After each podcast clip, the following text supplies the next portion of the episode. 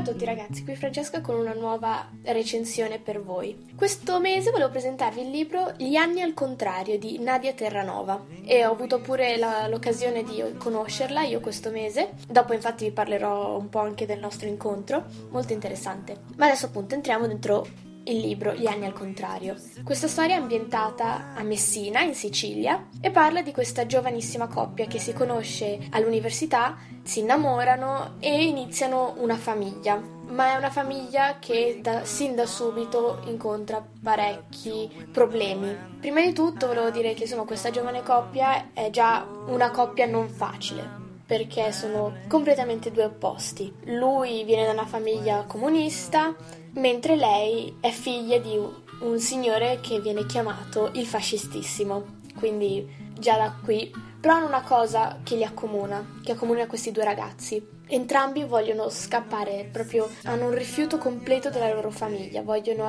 assolutamente essere l'opposto di, di quello che hanno vissuto fino a quel momento lì, insomma, con la loro famiglia. Lei è una ragazza che adora studiare, che si applica moltissimo, una ragazza molto seria, diligente, organizzata, mentre lui è, è più un ragazzo che insomma è, poi appunto è ambientato, ah, mi sono dimenticata di dirlo, anche negli anni 70, quando quindi c'erano tutte le rivoluzioni in Italia. E lui appunto, lui è uno di quelli che vuole a tutti i costi la rivoluzione, che vuole battersi per questa nuova Italia, per, questa nuova, per tutti questi nuovi ideali. Ma non succede proprio così. Appunto questa coppia si conosce all'università, si innamorano e quasi subito lei rimane incinta. Quindi questa coppia viene, diciamo, obbligata a sposarsi. Però lì per lì sembrano tutti felici perché sono innamoratissimi, dicono va benissimo, proprio sembrava proprio una storia d'amore molto tenera, molto ingenua, ma pronta ad affrontare il futuro. Ma invece no. Comunque questi due giovani ragazzi incontrano subito parecchi problemi, sia proprio come organizzare la loro nuova vita e anche l'idea che la loro vecchia vita è chiusa. Loro non erano ancora pronti, secondo me, a chiudere la loro vita di rivoluzione barra di studi, di cultura. Infatti, molto tragicamente, Giovanni, il protagonista, il padre, scivola molto velocemente nel mondo delle droghe, diventa eroinomane e da lì insomma nascono moltissimi problemi all'interno del loro piccolo nucleo familiare per quanto lei ami Giovanni, perché comunque si vede durante tutto l'arco di questa storia, si vede che questa coppia si amano profondamente, hanno questo affetto molto profondo, però sanno allo stesso tempo che è quasi un amore impossibile. Però non, non, voglio che poi voi adesso pensiate che questa qua sia una storia d'amore, non è una storia d'amore, è proprio una storia, è la storia di come si è evoluta questa famiglia e di come è riuscita ad affrontare e in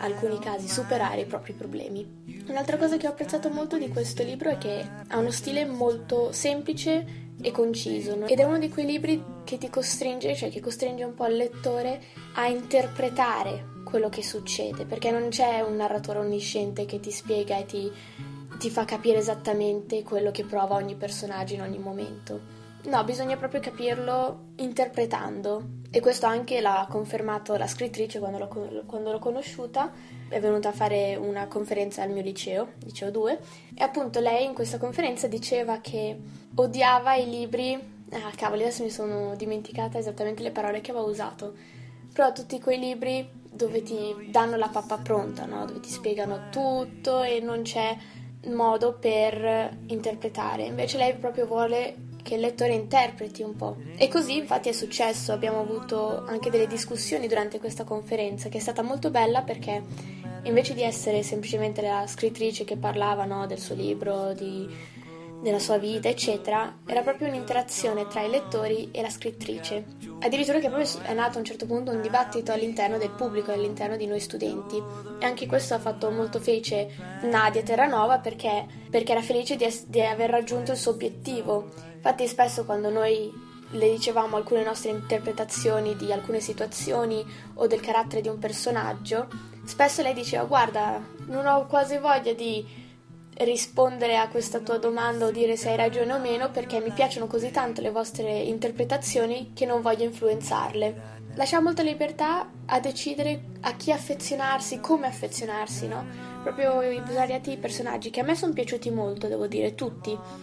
Sia lui, nonostante tutti questi Giovanni, appunto, nonostante tutti i suoi problemi, questo suo comunque fallimento ad essere un padre. Comunque, proprio fino alla fine ho provato una grandissima pena per lui, chiaramente, ma non ho mai smesso di sperare in lui, non l'ho mai visto come un, neanche come un cattivo padre, sinceramente. Cioè, sì, ovviamente, come ho detto prima, ha fallito come genitore, ma non è mai stato un cattivo padre, perché comunque ha sempre amato la sua famiglia moltissimo, sia Aurora che la bambina.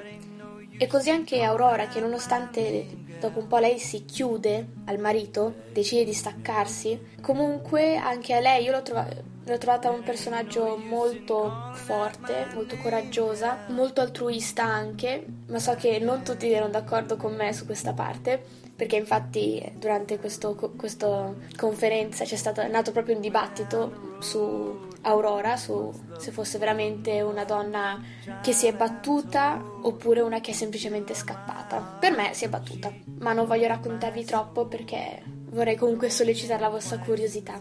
Però appunto è un libro molto semplice, non è difficile, la storia è molto interessante, è un libro che cattura e fa sì proprio che ci si affezioni ai personaggi e ci si fa proprio un'idea propria, scusate per il gioco di parole, ed è proprio un libro che ti lascia la possibilità anche un po' di autoesaminarti perché comunque non avendo una scrittrice appunto che dice esattamente cosa bisogna pensare mentre si legge questo libro e, e forzandoti ad interpretare quello che succede, le svariate emozioni, personaggi, azioni, tutto quello che, che c'è, di conseguenza un po' ti fai anche questa autoanalisi. E questo l'ho trovato anche molto interessante, molto bello.